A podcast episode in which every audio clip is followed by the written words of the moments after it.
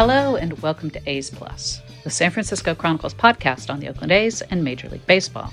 I'm your host, Chronicle A's beat writer Susan Slusser, and today our guest is former A's starter Dave Stewart, who's also been a general manager and an agent and is now a studio analyst for NBC Sports California on the A's pre and post game shows. We will talk about the A's postponement of their game at Texas on Thursday and the surrounding issues of racial injustice in America, and a look at the A's and their season to date.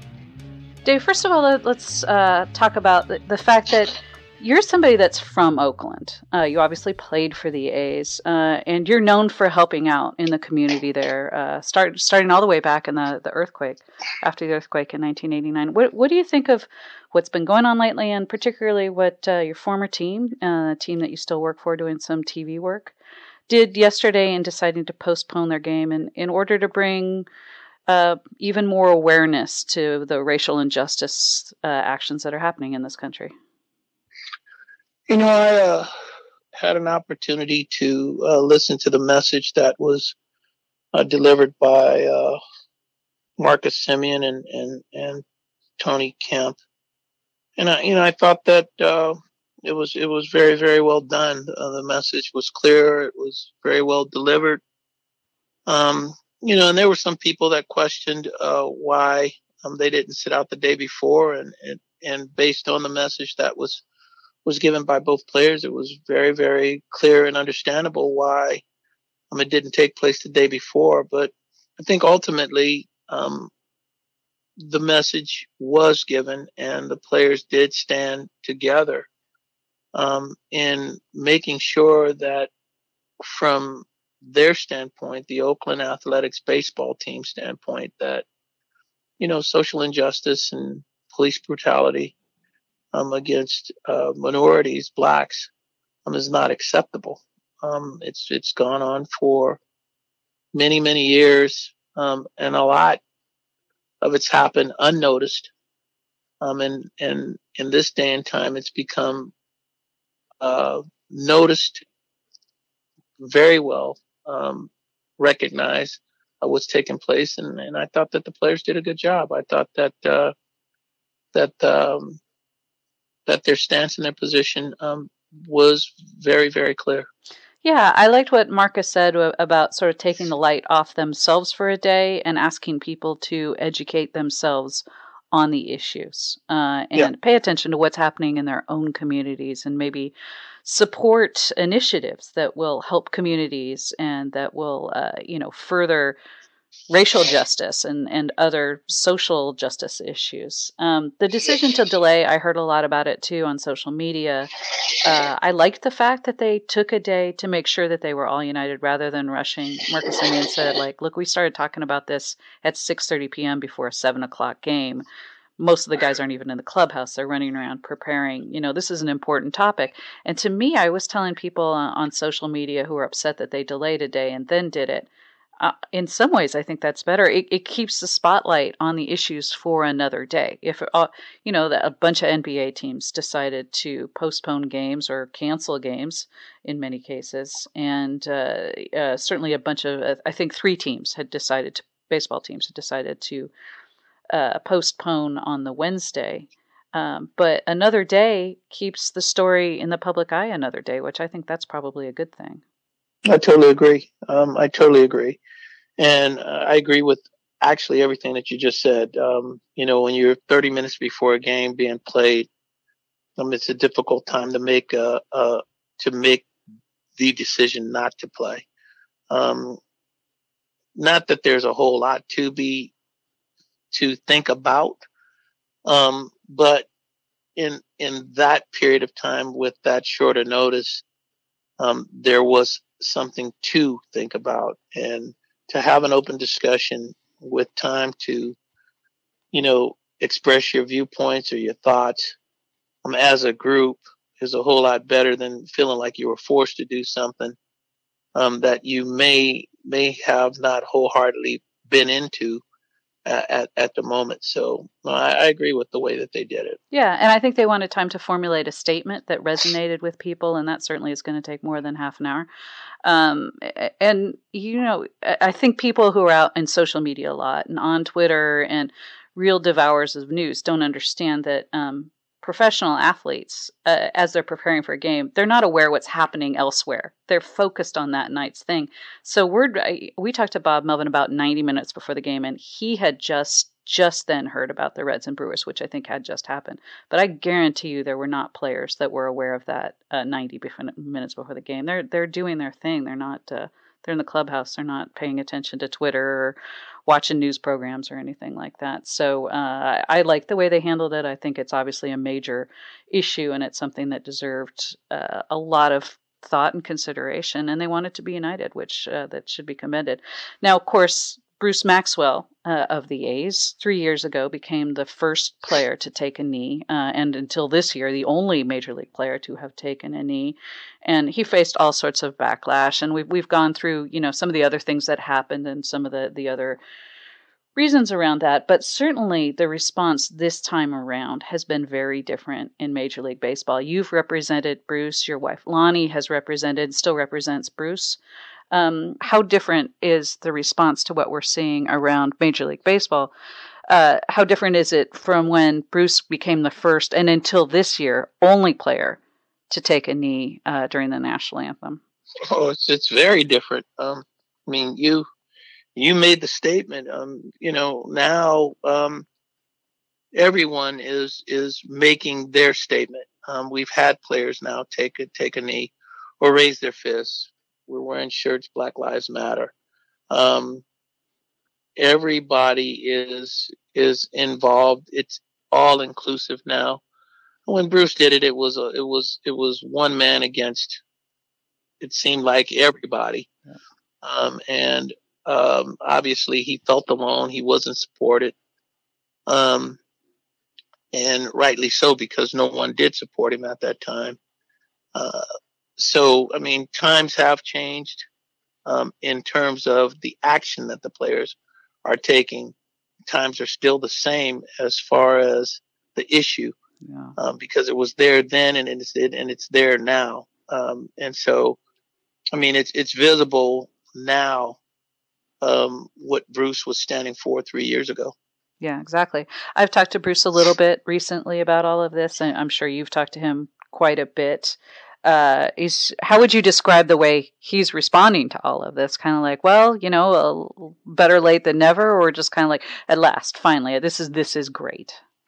Well, he's got days. Some days where, um, you know, he's really, really um, proud of of the movement and the solidarity of the players. And then he's got days when um, for example, you know, we spoke uh, yesterday, and you know, Jacob Blake, and and and you know, he was really, really upset about what took place, uh, as we all are, and as we all should be. Um, and you know, the statement that seems to come across um, to us is that you know, we really don't care about what happened to George Floyd. Um, this is the way we felt today, and so heck, we're gonna we're gonna attack another another black man. Um, and you know what's even more painful is that his children had to witness that. Yeah. And that leaves that leaves that leaves a mark on those kids that they'll never forget. It's a, it's a, it's a picture that they will never forget. And, um, you know, if the statement was from that police officer, if that statement was, Hey, I'm not only am I, am, am I, am I doing this act? Am, am I involved in this act? But your kids are going to know that they better not mess with any white police officers too. If that was his statement, then I got to think that, um, you know, it, it, was it was well taken because those kids are never going to forget that, and and that's like I said, that's that's the problem, and those are the things that that Bruce and I and I um, talked about and have talked about that you know it's just never ending. You, get we haven't even had a chance to, to take a, a breath from from george floyd. And then all of a sudden you you got something else that's happening. And then you you you know you had the the shooting in atlanta a guy that's that's just out jogging and, and trying to get his exercise in it and now you got this so it just seems like you, you don't get a breath and it doesn't seem that there's a conscience um, in law enforcement about what they're doing um, to these these young black men. Yeah, it's a. I mean, it is kind of hard to fathom. But but do you feel like there is any growing awareness maybe about racial injustices and and extrajudicial killings of, of black men? Well, of, of course, there's awareness. Um, and that's international awareness. Globally, there's awareness, um, and you can tell that by the the peaceful protesting that's been taking place. And that's not just by blacks, that's by whites, that's by all nationalities of people. And so there is definitely an awareness and there's there is strength in the numbers that are are protesting peacefully. Um, and so of course there's there's awareness. What I'm not sure of and and you know you don't want to you don't want to band everybody into the same bag but when you think about it and it's unfortunate for the good police officers it's unfortunate yeah but the but the but the bad thing is is that there are people that are enforcing the law that are going out and they're killing or shooting young black people and that is not acceptable. So is there awareness? Yeah, there's there's awareness. People are people are aware, and like I said, there's there's global and international, national awareness, and there's there are people that are joined together. There's strength now. There the numbers are are are going to make the difference. When is that difference going to happen? It may not happen in my time, um, Susan, but um, I am faithful and hopeful that change is going to happen. And, and because of the awareness, um, that's why the change is going to happen. One of the things I liked that I heard yesterday was, uh, and I'm sure you heard this too, is a, a, lot of players, particularly those in the Players Alliance, are planning on donating their salary uh, for the day. And and uh, there's been talk about Jackie Robinson Day uh, to causes in their own communities. Uh, that uh, Marcus Semien said he'd like to find a mentorship program that's helping to integrate integrate the Oakland Police Department, for instance. Uh, what are your thoughts on you know really concrete actions like that, like donating and helping? I know you're very involved in a number of uh, community projects, including the local coaching corps, which does so much great work. Well, I think well, right now, I think what what really needs to happen, and I'm, I'm sure that the police departments and and police enforcement around the country. At least I hope that they're I hope that they're planning some type of community partnership and community awareness. I'm hoping that they're thinking of ways that they can get involved in the community to have an open forum to have have minorities explain to them what and how they feel when they see police officers and if there is some way for there to be an open line of honesty from the police officer to the minorities for them to explain what they feel when they get into situations like that with more with minorities and I, you know I, I said this on the radio yesterday that in in solutions of any type there has to be education and communication and when those things happen when you put those things together then you start to see solutions to the problem. But um, if there is no communication, there is no education, um, this will continue to to be a problem and an issue. And so, you know, I, I guess leading back to your question, I agree that if we've got programs and if we've got um, community um, organizations that we can donate to, um, then I, I'm I'm all for that. But where the real issue lies right now is is the communication and the education between the police and the people that are, are the, and the people that are being assaulted, which are black people. We'll have more of my talk with Dave Stewart coming up in just a moment. But remember, if you would like to subscribe to our athletics coverage at the SF Chronicle, go to sfchronicle.com slash pod.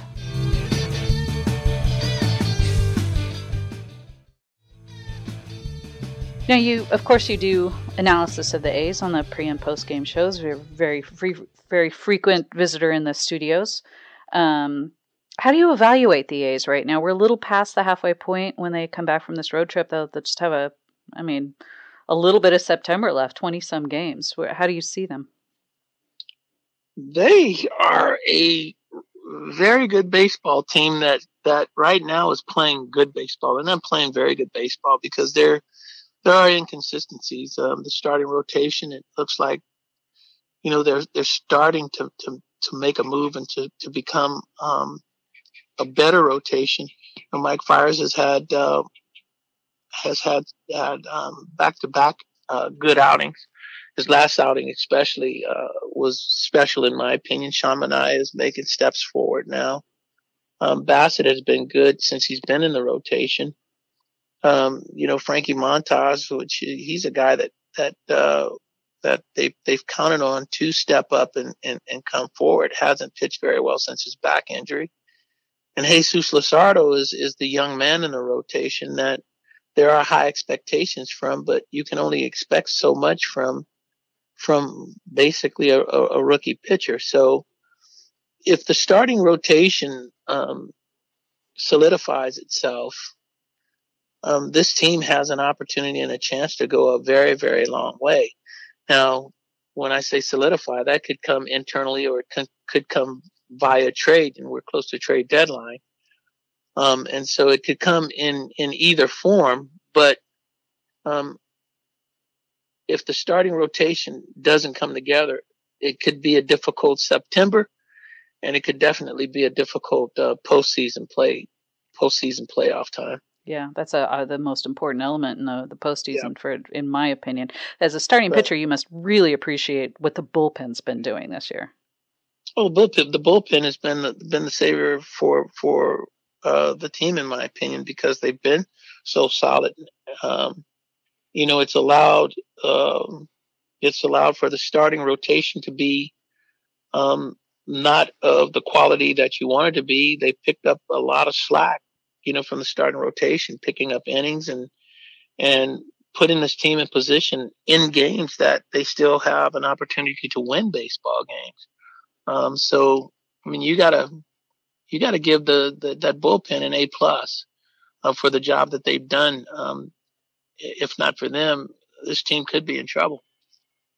What do you make of the offense, which is very eh, unlike the teams you played for in Oakland, which were very balanced? You know, guys who could run, guys who could get on base, certainly power. This team has been very reliant on the home run, uh, and they've been a little inconsistent. There's obviously been some very key figures who have struggled, uh, especially Khris Davis. Matt Olson is hitting homers, but not doing a lot else besides walking. How how do you see things there? Well, this team. Um actually is not much different than than than the teams that I played on, at least when it comes to ability and capability. You know, we're in a different day and time now when the things that um, were important in, in my era of baseball, stealing a base, moving runners, bunting runners over hit and run, those things were important in the whole aspect of playing baseball.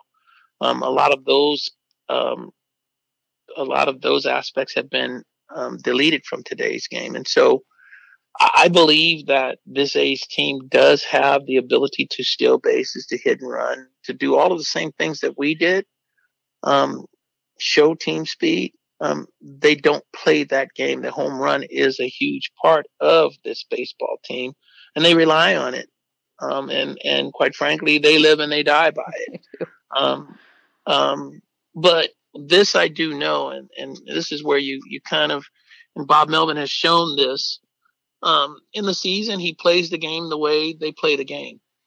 And when they get in postseason, um, he becomes the manager that we all know he is. I, I think that Bob Melvin is one of the top managers in the game today. And when we get in postseason play, we've seen it. We've seen him bunt if he's had to. We've seen him hit and run if he's had to.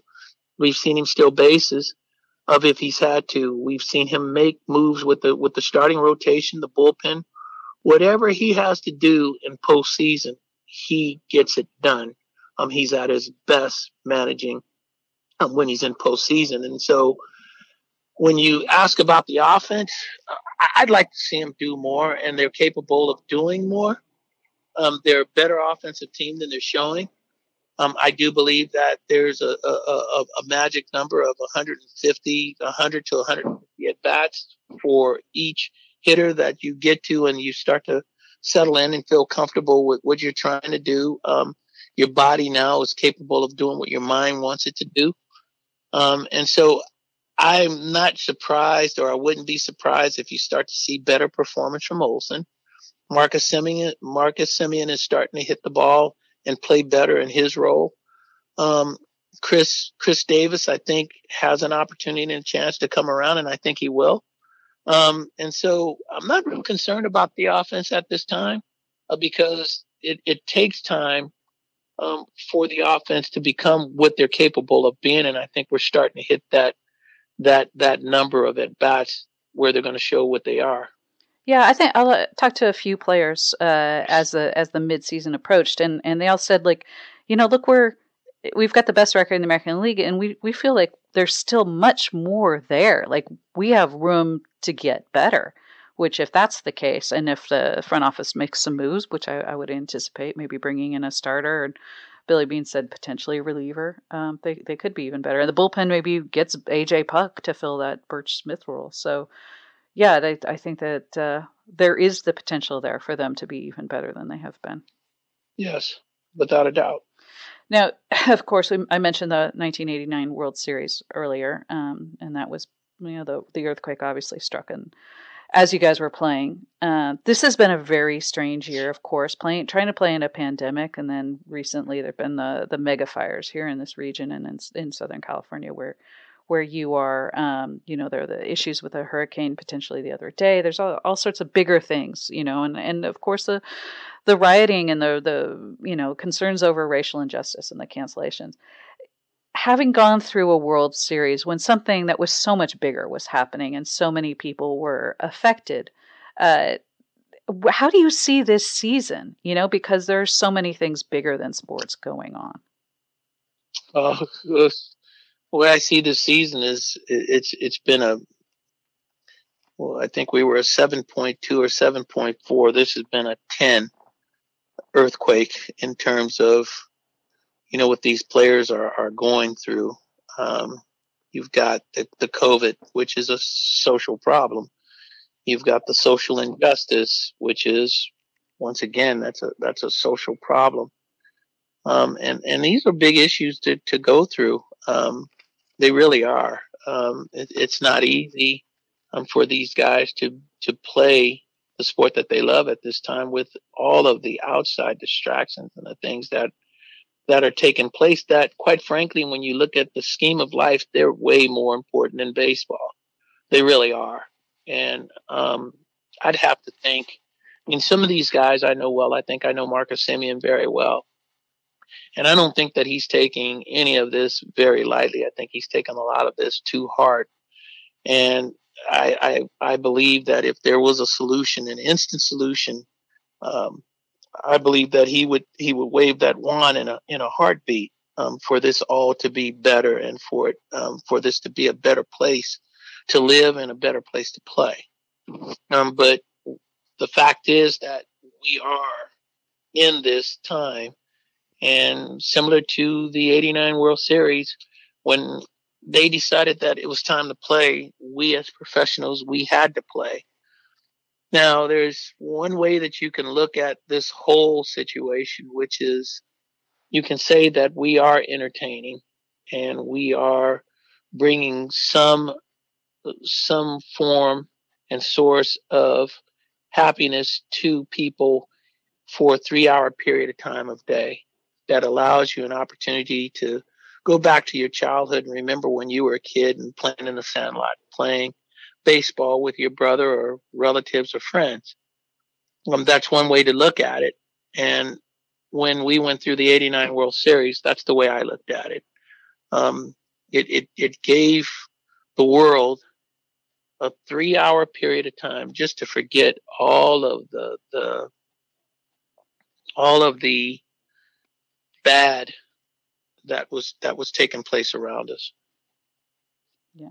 That's I, I think that's there are a lot of different ways to look at it, but that certainly I think that uh, once things kind of um, were a little bit more back to normal here, I think that was probably the right thing to do. Now I I think people tend to overlook that team, that championship team, partly because the earthquake and uh, you guys made very short work of the Giants after that. Um, how does this year's champion get viewed uh, with a short season and a pandemic and so many other things going on?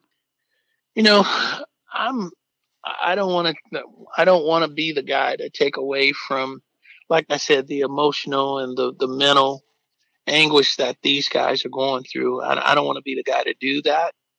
Um, I am a baseball purist, um, and so I mean we're playing the game, and so if you're in a 60 game season and, and and you go out and you play the game and you win a championship, championship is won for that for that 60 games um, and you can't turn your back on that. It's not.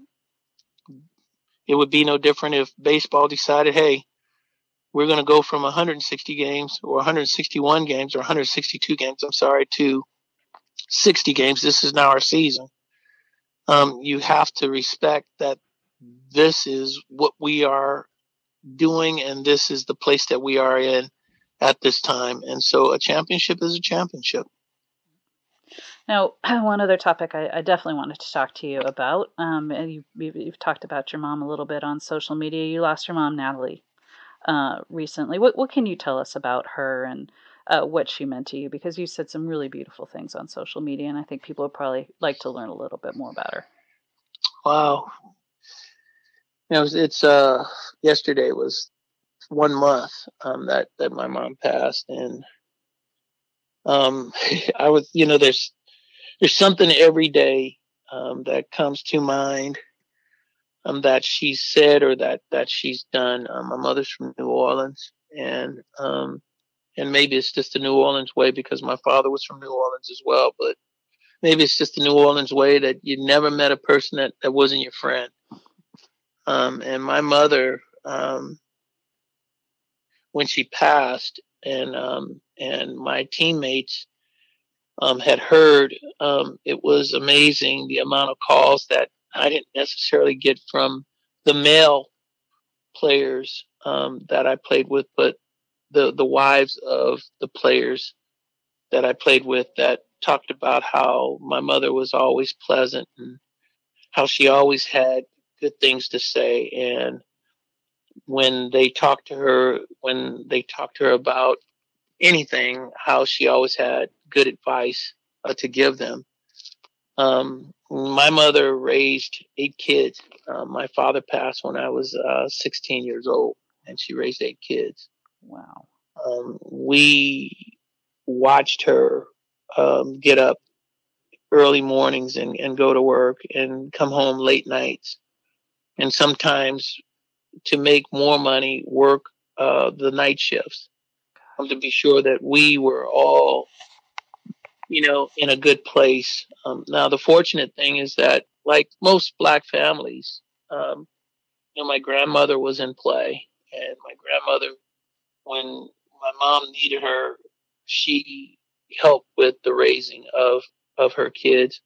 Now, um, I have older sisters, and so we kind of took the example that my mother gave us um, and the foundation that she gave us. And, um, you know, we, we, none of us as, as young kids, when we grew up in East Oakland, um, none of us ever went to jail. None of us ever had any issues with the police. We never had any problems with drug addiction or drug problems, selling drugs. That didn't happen. And I think that that's an amazing testament to the foundation and the lessons that my mother taught us because she worked long hours and she spent a lot of time away from home.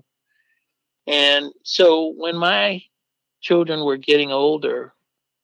Um, and as parents, you wonder, you know, what your kids are doing, and and you no longer have the ability to supervise them the majority of the 24 hours a day um, because they're off on their own and they're and they're making their own friends and they're making their own lives and and they're becoming who they are.